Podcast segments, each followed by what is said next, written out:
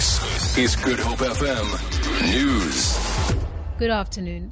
The DA's Western Cape Deputy Leader Bonginkosi Madikizela has called on the ANC's National Executive Committee to intervene in the suspension case of its provincial secretary Faizel Jacobs. He returned to work today after the ANC's National Disciplinary Committee of Appeal overruled his suspension for assault. Jacobs was suspended in December last year for allegedly assaulting party researcher Wesley Seal. He is due to appear on the same matter in court next month. Madikizela says the decision for Jacobs to return to work work undermines the fight against violence and abuse in South Africa. Farm Workers Union Bawusa says it's concerned about the plight of seasonal workers in light of the drought in the Western Cape. In a report tabled in Cape Town today, the Western Cape government says the current drought could cost the local economy as much as 4 billion rand.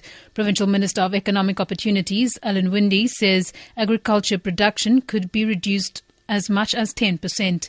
Bawusa's Nosey Pieterse says workers are always the losers when there is a crisis.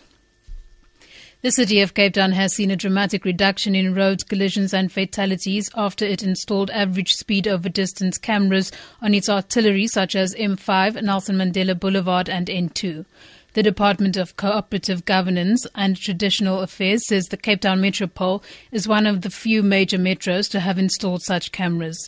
In a written reply to a parliamentary question by the DA, the Minister of Cooperative Governance and Traditional Affairs, Des van Rooyen, says his department is busy collecting information from other municipalities such as Buffalo City, Johannesburg. Three South African cell phone companies have expressed different views on the over the top issue. They have appeared before Parliament's Telecommunication Committee. This follows complaints from mobile operators regarding the use of services like WhatsApp, which they say is impacting negatively on their revenue.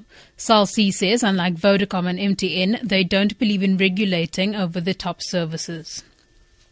And finally, South Africa's scientific contribution and publication in international accredited journals have surpassed the global average growth by 10%.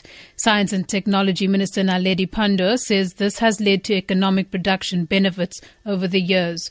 The minister was responding to a written parliamentary question by COPE on whether the National System of Innovation had resulted in annual increases in respect of productive research.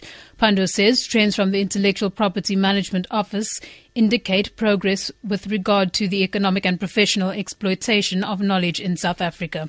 For Good Hope FM News, I'm Danielle Buse.